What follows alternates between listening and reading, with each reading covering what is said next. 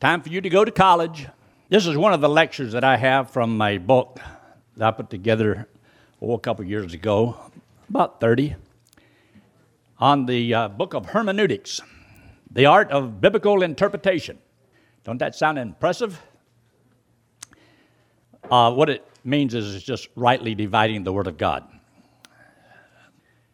But what I want to do is show you a few things that I think will help you in understanding some things about the fifth dispensation. I call it the fifth one because five is a number of grace, seven is the number of completion, and uh, eight is the number of new beginnings. And uh, it's just that God has numbers that uh, mean some things. 40, number of testing, and uh, you don't want that one. But anyway, take your Bible and turn to the book of 1 Corinthians and chapter 2. 1 Corinthians chapter 2. This is your homework assignment. Well, you should have to memorize these verses, but we're going to let it go for today. But in 1 Corinthians in chapter 2, and look there in verse 7. 1 Corinthians chapter 2, verse 7. And it talks about the mystery. A mystery is not like a murder mystery, it's a truth that has been hidden in times past, but now revealed for the first time. Sometimes there's hints toward it. Just like in the Old Testament, you'll find where God had referred a little bit to the time in which you and I live, called the church age, the grace age, but not really revealed in the sense of what it is, when it starts, when it stops, and the purpose of it, until the Apostle Paul comes along and God revealed these things to him. And it makes a statement there in verse uh, 7 But we speak the wisdom of God in a mystery, the hidden wisdom which God ordained before the world unto our glory, which none of the princes of this world knew, for had they known it, they would not have crucified the Lord of glory. In other words, if the people who were living at the time of Christ were so smart and they were so wise, why did they crucify him? It shows you the intelligence of man. Not very smart, is he? Not when you have the Prince of Glory here and all the prophecy they had been given, and yet they did not know who he was. Now, if you'll look up here on this chart, God deals in different times with his children and given them various responsibilities. We call that a, a dispensation. Uh, is also the word oikonomos, which is actually it's a, a word that deals with stewardship. Uh, it's uh, the order of a house where you have servants who have responsibilities. So God has given to Adam and Eve, He gave them a responsibility. You enjoy everything except don't do that one thing, you know, not to eat the fruit off that one tree. And so they had a responsibility, but there's also consequences. So they disobeyed, and there was a consequence. They had to leave that beautiful island of paradise. And um, the Bible says, and they would die. So they died that very day. They were severed from the life of God in the sense of their fellowship with Him but also they died physically, even though it took a few years. So we call that the dispensation of innocence. They, see, they were not created perfect like you and I think of being perfect. If you're perfect, then how could they have sinned? They were created innocent. They had no sinful nature, but they had the capacity to sin. Like I can have a glass sitting up here and no water in it, but it has the capacity to hold water. But anyway, they rebelled and there was a consequence. Every dispensation, there are responsibilities and consequences.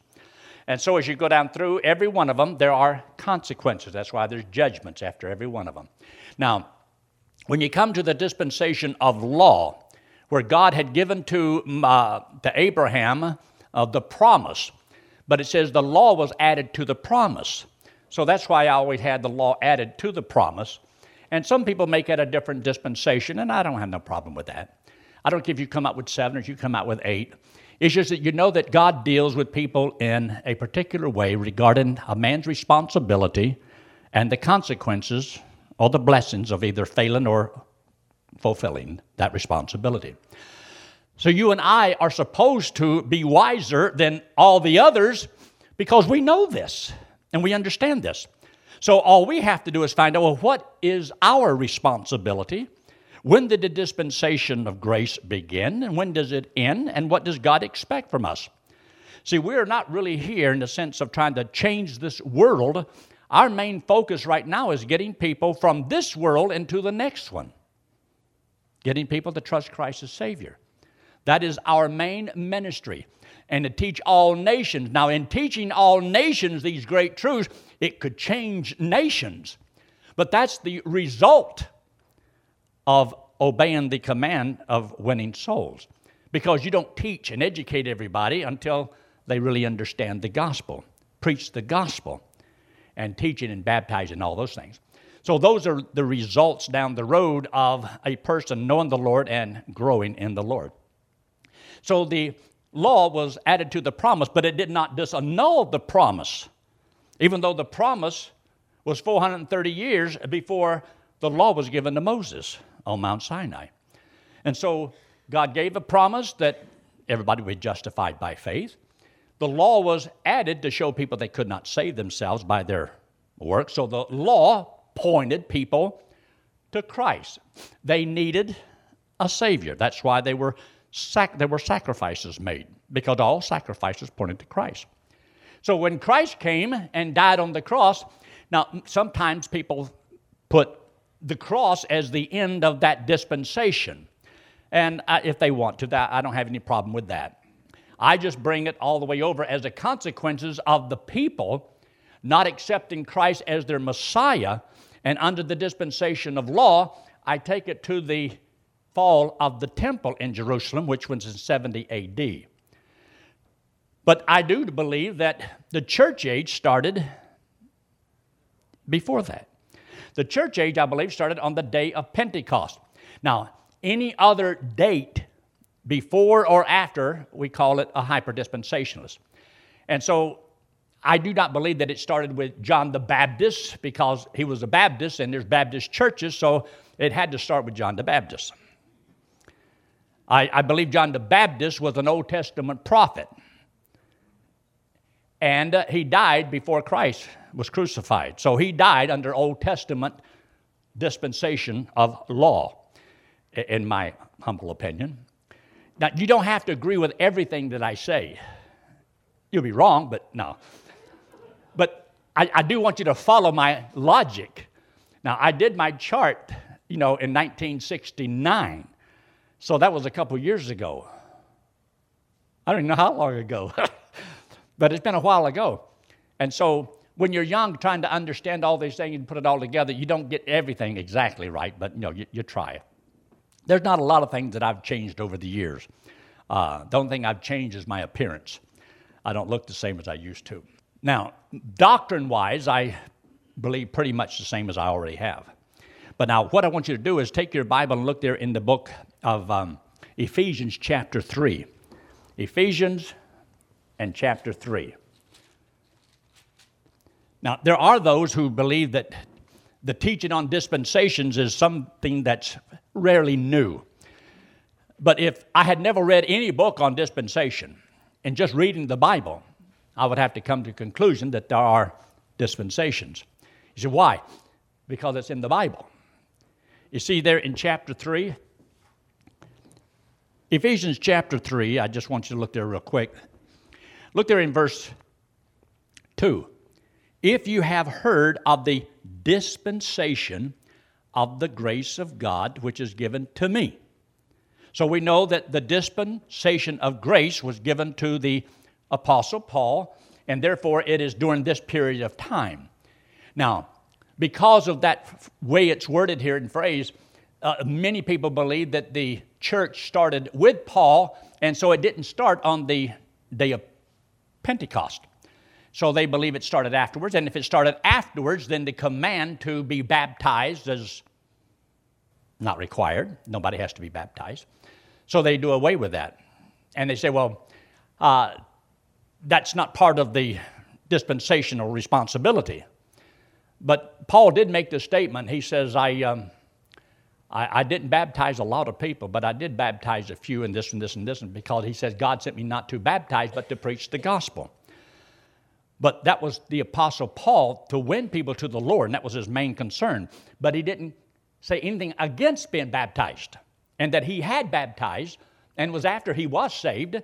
So I still see that baptism is a part of our responsibility, one of the ordinances that we have of the church. And notice what he says here in verse 3 How that by revelation he hath made known unto me the mystery, as I wrote for in a few words, whereby when you read, you may understand my knowledge in the mystery of Christ, which in other ages, that's other periods of time, periods of time as other dispensation, was not made known unto the sons of men, as it is now revealed unto his holy apostles and prophets by the Spirit. And this is what it was that the Gentiles should be fellow heirs and of the same body and partakers of the promise in Christ by the gospel. So they didn't know that God was going to, by the gospel, and people believing the gospel, take believing Gentiles and believing Jews and put them together in one body and form something totally new. They knew there was Israel, they knew there was the Gentiles, but now the church of God. And in 1 Corinthians in chapter 10 talks about these three things the Jews, the Gentiles, the church of God. So God has laid it out in His Word. And then He says in verse 7 Whereof I was made a minister, according to the gift of the grace of God given unto me. And then He makes this statement in verse 8 Unto me, who am less than the least of all saints, is this grace given, that I should preach among the Gentiles the unsearchable riches of Christ because see, he was a Jew preaching to the Gentiles. And then it says in verse 9, and to make all men see what is the fellowship of the mystery from the beginning of the world hath been hid in God who created all things by Jesus Christ. So you see, these things were not all of a sudden made up because Adam and Eve sinned. God had a plan before the first man was ever created.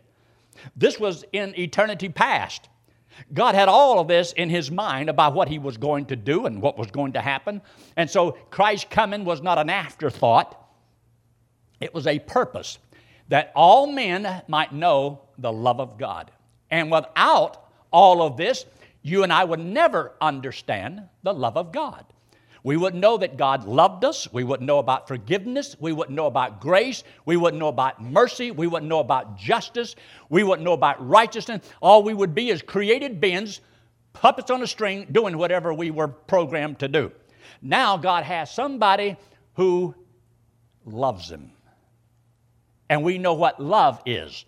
And in this was manifested the love of God toward us, that Christ died for us. So, anyway, uh, that's one of the main purposes of man being created, the fall and the redemption. And so we have been given to us the dispensation of the grace of God.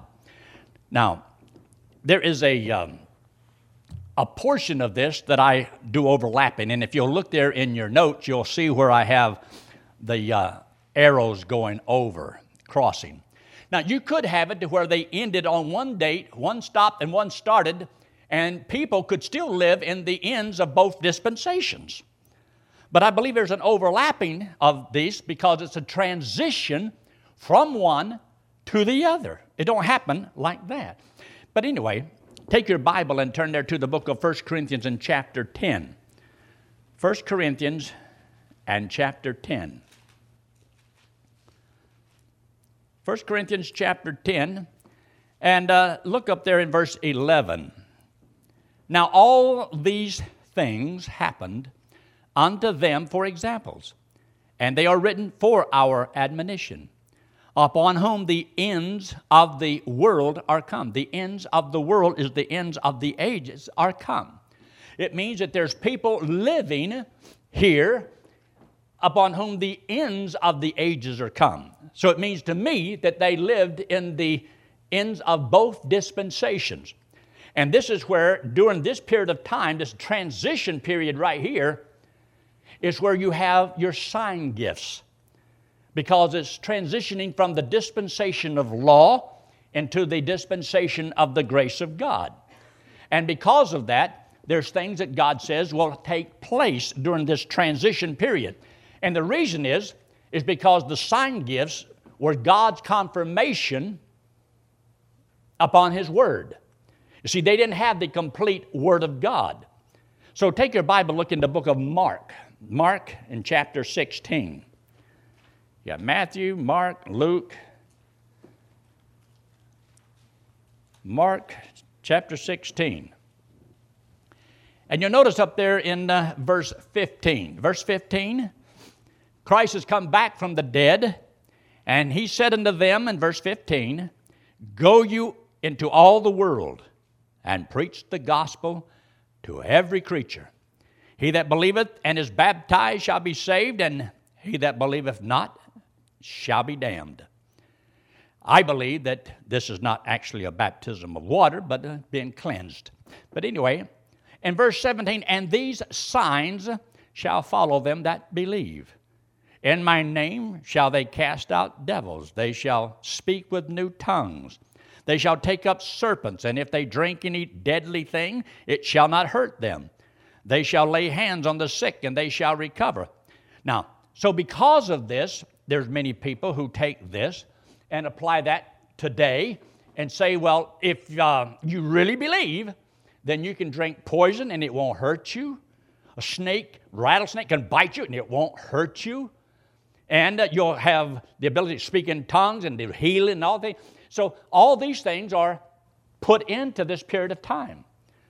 But most people don't really look at it close enough because there's always a sense of superiority over somebody else if I can claim to have something you don't have. I've got the power. I've got the power. I've got the Holy Spirit power. And I can do this and that and the other. And so there is a certain self fulfillment. The flesh loves the pride and the ability to have or to do something somebody else can't do. But notice what he says.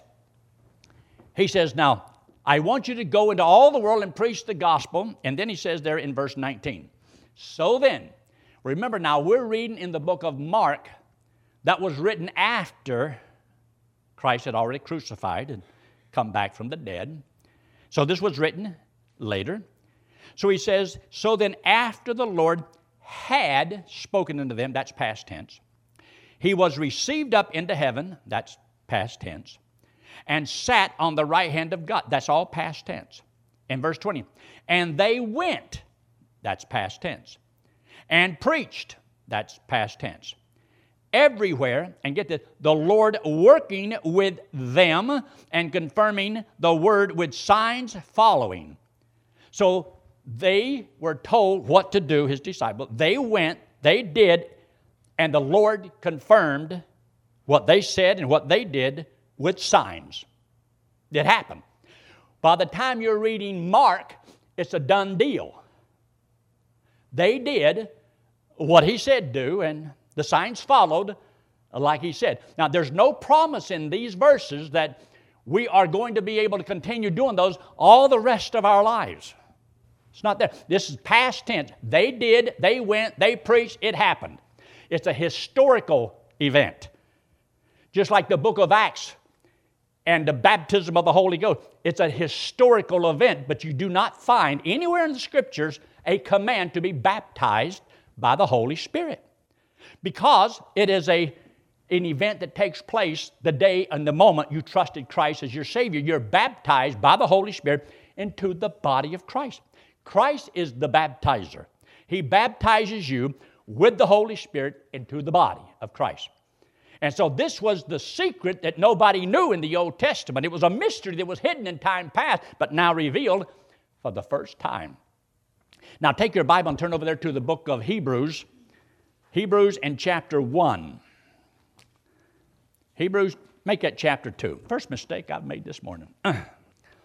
but Hebrews in chapter 2, and look in verse 1. He says, Therefore, we ought to give the more earnest heed to the things which we have heard, lest at any time we should let them slip. For if the word, and we're talking about the word now, the word spoken by angels was steadfast, and every transgression and disobedience received a just recompense of reward, how shall we escape if we neglect so great salvation? Get this now, which at the first began to be spoken by the Lord.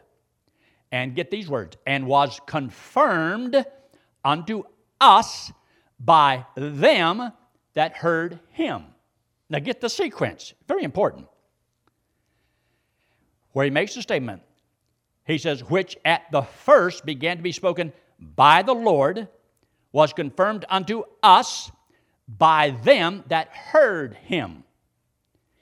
And verse 4 And God also bearing them witness both with signs and wonders and with divers miracles and gifts of the Holy Ghost according to his own will. So they heard Christ speak, and they had the word confirmed unto them by them that heard him, and it was confirmed by them doing the signs and the miracles. And this is where this took place. Now, that's why today the transition has been complete. We have the complete Word of God. We don't need sign gifts. Those were given to the baby church, like a little child in the nursery likes to play with baby rattlers. Not rattlers, I mean a rattle. Not rattlesnakes. Please don't misunderstand me. And so they had sign gifts.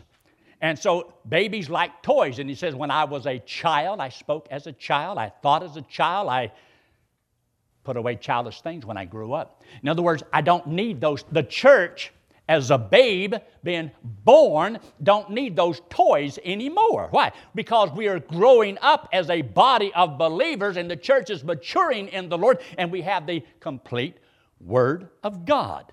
So we don't need those toys anymore. And there's people today that still hanging on to their little toys. And they don't even exist today. You say, Well, I know people that have done this and this and this and this. No, you had people who have an experience, but it's not the biblical talk. I know every verse in this book on tongue, every verse. I can quote above it and below it. I do not have a desire to get the baptism of the Holy Ghost and have a fire shoot down my body and fire from my fingers and to shout and jump and hoop and holler and rant and rave and roll and no that's not the holy spirit he's given us the spirit of a sound mind and he never gave any of those gifts to the women he says the women keep silent in the church that means it was never given to the women but anyway, as you go through and you learn where things belong, it will help you to understand the rest of Scripture and what are my responsibilities. So you got to go back to where does it all begin? And so if you look there in 1 Corinthians chapter 12, 1 Corinthians in chapter 12. Looky there, 1 Corinthians in chapter 12. 1 Corinthians chapter 12. And you'll notice there in verse 12 and verse 13, these two verses I want you to see. He says, For as the body is one and hath many members, all the members of that one body, being many, are one body. So also is Christ. For by one Spirit are we all baptized into one body. So here in Corinth, we're the most rebellious Christians you've ever read about. I mean, they were the ungodliest of Christians. They were carnal minded Christian, and yet Paul says, We have all been baptized by the Holy Spirit into the body of Christ. All these Christians that were this rebellious, and yes, they were still baptized and put into the body of Christ. And not because of any good thing that they've done. This is what happens when you trust Christ as your Savior. Christ puts you into the body of Christ. So he says, whether we be uh, Jews or Gentiles, bond or free, and have been all made to drink into one spirit.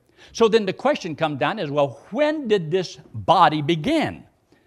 Says we've all been baptized into the body. So then you find out, well, how do you know where it begins? Where did they have the first baptism of the Holy Spirit? Because that's the only way you get into the body. So you go back to the book of Acts, go back to Acts, the book of Acts in chapter 1. Acts chapter 1, And you'll notice when he makes the statement in verse 4, remember John chapter 14, he had made the statement. He says, I am going to send to you the Holy Spirit. I will ask the Father, I will pray the Father, and he shall send you the Holy Spirit that he may indwell you forever. And in verse 26, and this spake he of the Holy Spirit, which they that believe on him should receive. So those who believe on the Lord, and he shall teach you all things and bring all things to your remembrance whatsoever I've said unto you.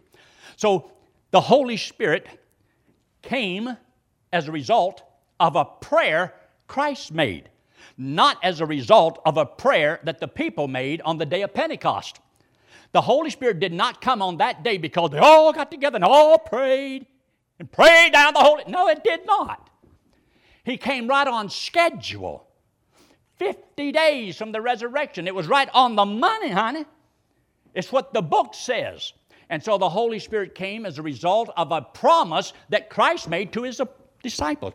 Remember what John the Baptist said? He says, I baptize you with water, but there come one after me. He shall baptize you with the Holy Ghost. And it hadn't happened in his lifetime, it didn't happen in Christ's lifetime. So the promise was still out there to be fulfilled. So look what he says in verse 4. And being assembled together with them, commanded them that they should not depart from Jerusalem, but wait for the promise of the Father, which saith, that Ye have heard of me. What were they waiting for? The fulfillment of the promise. They didn't bring the promise. The promise came because Christ says, The Holy Spirit is coming. He had already asked the Father. And so then he says in verse 5 For John truly baptized with water, but ye shall be baptized with the Holy Ghost not many days hence. Not many days from now, you're going to be baptized. And this was about 40 days yet to go. Talked about the 40 days in verse 3. But anyway, you know that it was going to happen. And then in verse 8, verse 8, but ye shall receive power after that, the Holy Ghost is come upon you. The word power is be the right, the authority. Because the Holy Spirit is going to come and indwell you, all believers. And when the Holy Spirit indwells you, you are indwelt by the Spirit, placed into the body of Christ, and God gave the Great Commission. Go into all the world and preach the gospel. But then in the book of Luke, chapter 24, he says, But wait in Jerusalem until you be endued with power from on high. So even though they were commanded to go before Christ died, they were not to go until the day of Pentecost, till the Spirit came. So the command, the Great Commission, was given to the church.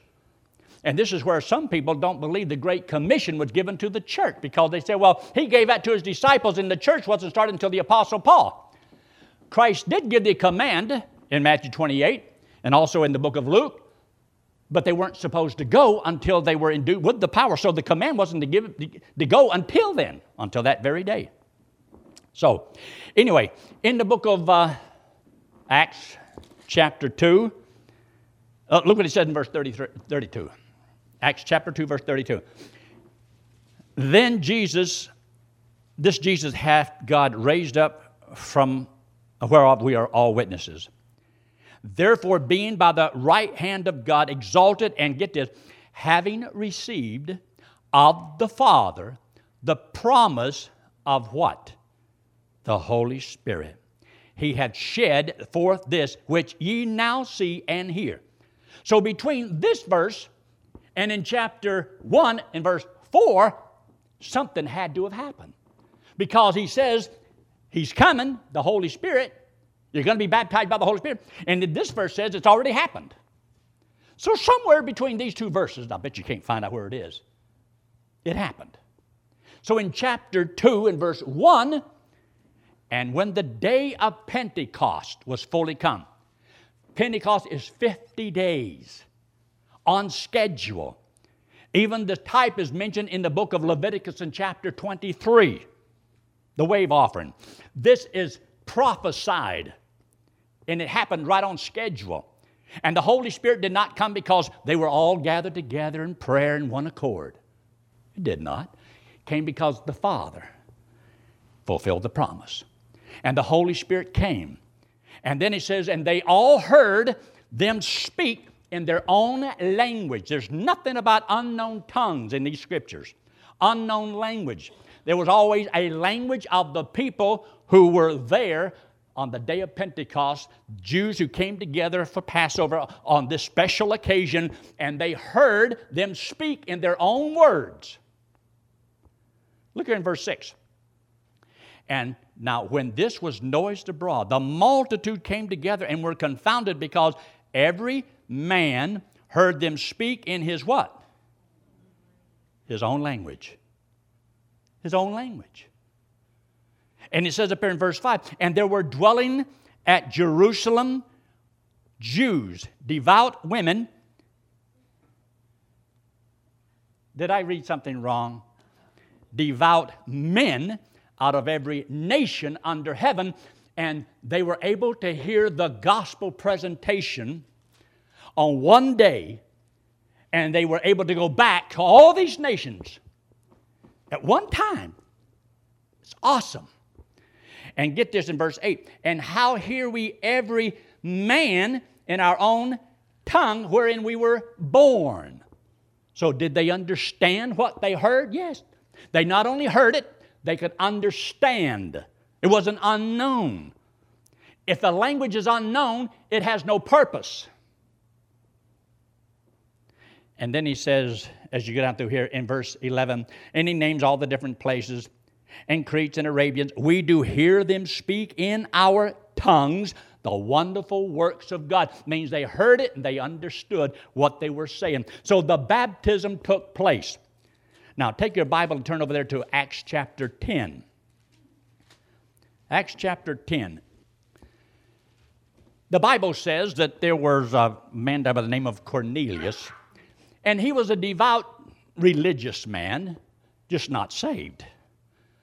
And so, anyway, Peter goes to preach to him the gospel.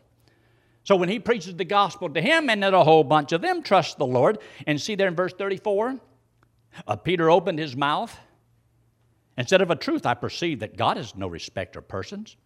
But in every nation, he that feareth him and worketh righteousness is accepted with him. The words which God sent unto the children of Israel, preaching peace by Jesus Christ. In verse 30, that word that you know. Find in verse 40, him God raised up the third day. All this is about, look in verse 43. To him give all the prophets witness that through his name, Old Testament prophets preached that through his name, whosoever believeth in him shall receive remission of sin. So the scripture here tells us that the Old Testament prophets told people to put their trust in Jesus Christ. Or did I misread that? I think that's what it says. And so they believed it, and then they were indwelt by the Holy Spirit, and they spoke in languages that people could understand. And on this occasion, they spoke in the language where there's some Jews that had gone with them who didn't believe that the Gentiles could be saved, and lo and behold, they heard them speak in their language. Kind of shut their mouth a little bit. Now, look there in Acts chapter 11, and look in verse 12 as this is being rehearsed back there in Jerusalem at the church. As he rehearsed, he says, And the Spirit bade me go with them, doubting nothing. Moreover, these six brethren, Jews, accompanied me, and we entered into the man's house. He showed us how he had seen an angel in the house, uh, which stood and said unto him, Send men to Joppa and call for Simon, whose surname is Peter, who shall tell thee words whereby thou and all thy house shall be saved. And as I began to speak, the Holy Ghost fell on them as on us at the, and you ought to underline this word, beginning. When did it begin? When was the first time it ever took place? So that's why I believe that the church started on the day of Pentecost because that's when the baptism took place, placing the Jews into the body and then chapter 10, placing Gentiles into the body. And so, in this body of believers, Jews and Gentiles, all people for the last 2,000 years, are part of the body of Christ. And so, this is something you need to know. But now, when does this body end? When does the dispensation of grace end? Whew. Anybody in here ever heard of the rapture? It's not rupture, it's rapture. It means every believer in Christ, obedient or disobedient, carnal or spiritual, when the Lord comes in the air, will be caught up to meet the Lord in the air. Now, I don't have time to cover all these notes that I've got down here for you. I, I wished I did, but well, let me take a stab at it. I still got a, a few minutes. Take your Bible and turn to the book of First Thessalonians, First Thessalonians in chapter 4. First Thessalonians chapter 4. This is the verses that we usually read for the rapture and showing you that the rapture is different from the revelation. Uh, see up here? The rapture, revelation. Rapture is when he comes for his saints, revelation is when he comes with his saints. Here he comes in the air to get us and take us out. Here he comes with us all the way to the earth, and we rule with the Lord upon the earth for a thousand years. So as you go back here, there's a seven year tribulation period, the worst period of time the world has ever known. Let me ask you a question. As you look upon the world scene today, do you believe that things are getting better or worse? You know, and there's people that are right now worried because we've lost so much of our food supply in America. They're putting it in the gas tanks, a lot of it. And then we're shipping it out, and then we're getting a lot of food from other countries.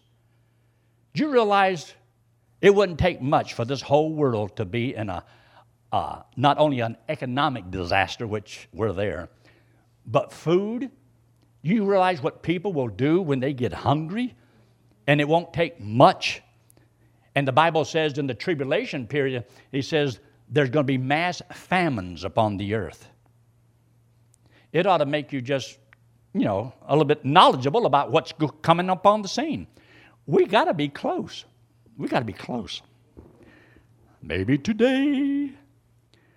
But in verse 13 down to verse 18 talks about the rapture, where he says, I will not have you to be ignorant, brethren, concerning them which are asleep, that you sorrow not, even as others who have no hope. He said, But we do have hope. We know the truth. And he says in verse 14, For if we believe that Jesus died and rose again, even so them also which sleep in Jesus will God bring with him. Then he talks about the Lord is going to come in the air and uh, we're going to be changed in a moment, the twinkling of an eye, and caught up to meet the Lord in the air, and so shall we ever be with the Lord. Verse 18. Therefore, he says, Comfort one another with these wonderful words. That's why we usually read these scriptures at a funeral, because we want people to know hey, this isn't the end of it. This isn't the end. For us, th- this is the beginning. And those who know the Lord should not fear death. It's just a doorway. So, Well, I've just never done it before. I know what you mean.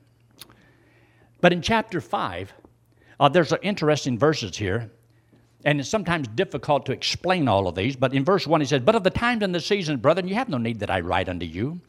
For yourselves know perfectly that the day of the Lord so cometh as a thief in the night. Uh, for when they shall say peace and safety, then sudden destruction cometh upon them as travail upon a woman with child, and they shall not escape. But ye, brethren, are not in that darkness uh, that that day should overtake you as a thief. You are all the children of light and the children of the day. We are not of the night nor of darkness. Therefore, let us not sleep as do others, and let us watch and be sober. Uh, isn't that clear as a bell? Well, as you read it, uh, try to understand this. This is a day, and this is a day, and this is a night. You see, usually two days are separated by a night. You didn't know that? See, look how much you learned just by coming to church. There's today and then there's tomorrow, but there's probably a night separating the two. So the Bible talks about us and we, they and them. And then he says, This day will not come, this day right here, will not come until there first come a catching away. And then shall the man of sin be revealed. And when they say peace and safety, first part, then sudden destruction cometh upon them, not us. You see, when the rapture takes place, we are taken out of here. We're delivered. We do not go into the seven years. Why? Did This cause this seven year period of time actually belongs to the dispensation of law. Because you see, that's the main judgment of God pouring out his wrath because they rejected the Messiah as their Savior. This is the 70th week of Daniel. Up until the cross, see, it was 483 years, 69 weeks of seven years each. That's why you get the 483 years, but there was supposed to be 490 years, so there's a seven year period, someplace that got lost, and it was shoved out here. Now, when the rapture takes place and all this is gone, this slides up to here, and lo and behold, it just flows right on through like it never misses a beat. So, this is where we're headed. And Christ coming, in most places, says, as a thief in the night. This is here, not here. So, when you study the scriptures, it helps make it a little bit clear. Now, I haven't got it all worked out, but I'm, I'm still working on a few of the little pieces of the puzzle that I'm not sure. But I know I'll get it down one of these days, and if I don't get it right, I'm just going to ask oh Ishmael back there to straighten me out on all this stuff. But anyway, I hope that you understand it just a little bit better. You and I, we are children of the day, the light, not of the night. We and us is different from they and them. And this night separates these two days. And as you read that down through there, it'll enlighten it just a little bit. So glad to have you here. I realize you may never come again, but I love you. I love America. I love the Lord. I love His Word. But whether we ever change anything in this nation, I want you to know how to go to heaven. So let me tell you real quickly the best news in the world. Letting this hand represent you and me. The wallet represents sin. We all have sin on us. God says that He loves us. Now, He hates our sin, but He loves us. But because we've all sinned, we have to pay for it, and that payment is eternal separation from God in hell. God, see, doesn't want us to go to hell. He wants us to go to heaven. And to go to heaven, you have to be perfect, as righteous as God, and none of us are perfect. None of us are good enough. We're all sinners. We've all come short of God's perfection. But God says you can't earn eternal life. You can't work your way to heaven. So how you live doesn't determine where you go, because you'll never live good enough to go to heaven.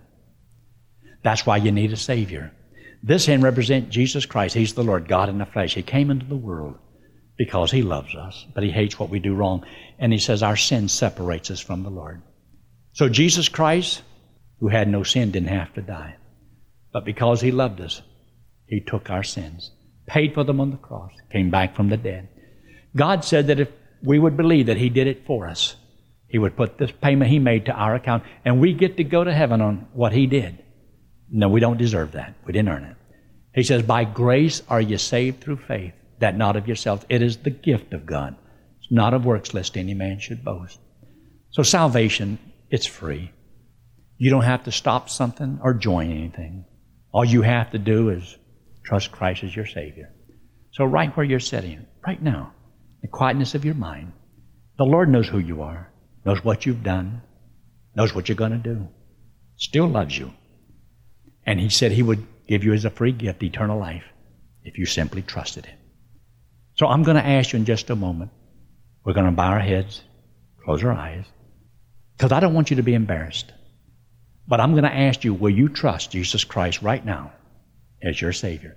Will you trust Him to take you to heaven when you die? God said if you believe that He did it for you, He would save you right now. I do it this way because I want to know if what I said made sense to you. I'm just being honest with you. And the only way I know to do it is to ask you. And it would be forever if I went down each person and asked, Did you trust the Lord? Did you trust the Lord? It's a lot easier if you just say, and by that, uh, I know you trusted Christ as your Savior this morning. If what I said this morning made sense to you about how to have eternal life and go to heaven, would you trust Him right now? I want you to trust the Lord. I really do. I want you to go to heaven when you die. But right where you're sitting, say, Yet makes sense to me, and I, I want to be certain. Is there anyone at all before we close? Let's pray, shall we? Our Father, we thank you so much for all that you've given us, for all that you've given us in your word. And Lord, there's so much, we'll never understand it all, and maybe even get a little bit out of sequence once in a while. But Father, we, we get the gist of it, and we just pray for wisdom. We want to be as accurate as we can. It's your word, and you say to study to show ourselves approved, a workman that needeth not to be ashamed, rightly dividing the word of truth. We thank you for each person here and pray your will to be done. In Christ's name, amen. Thank you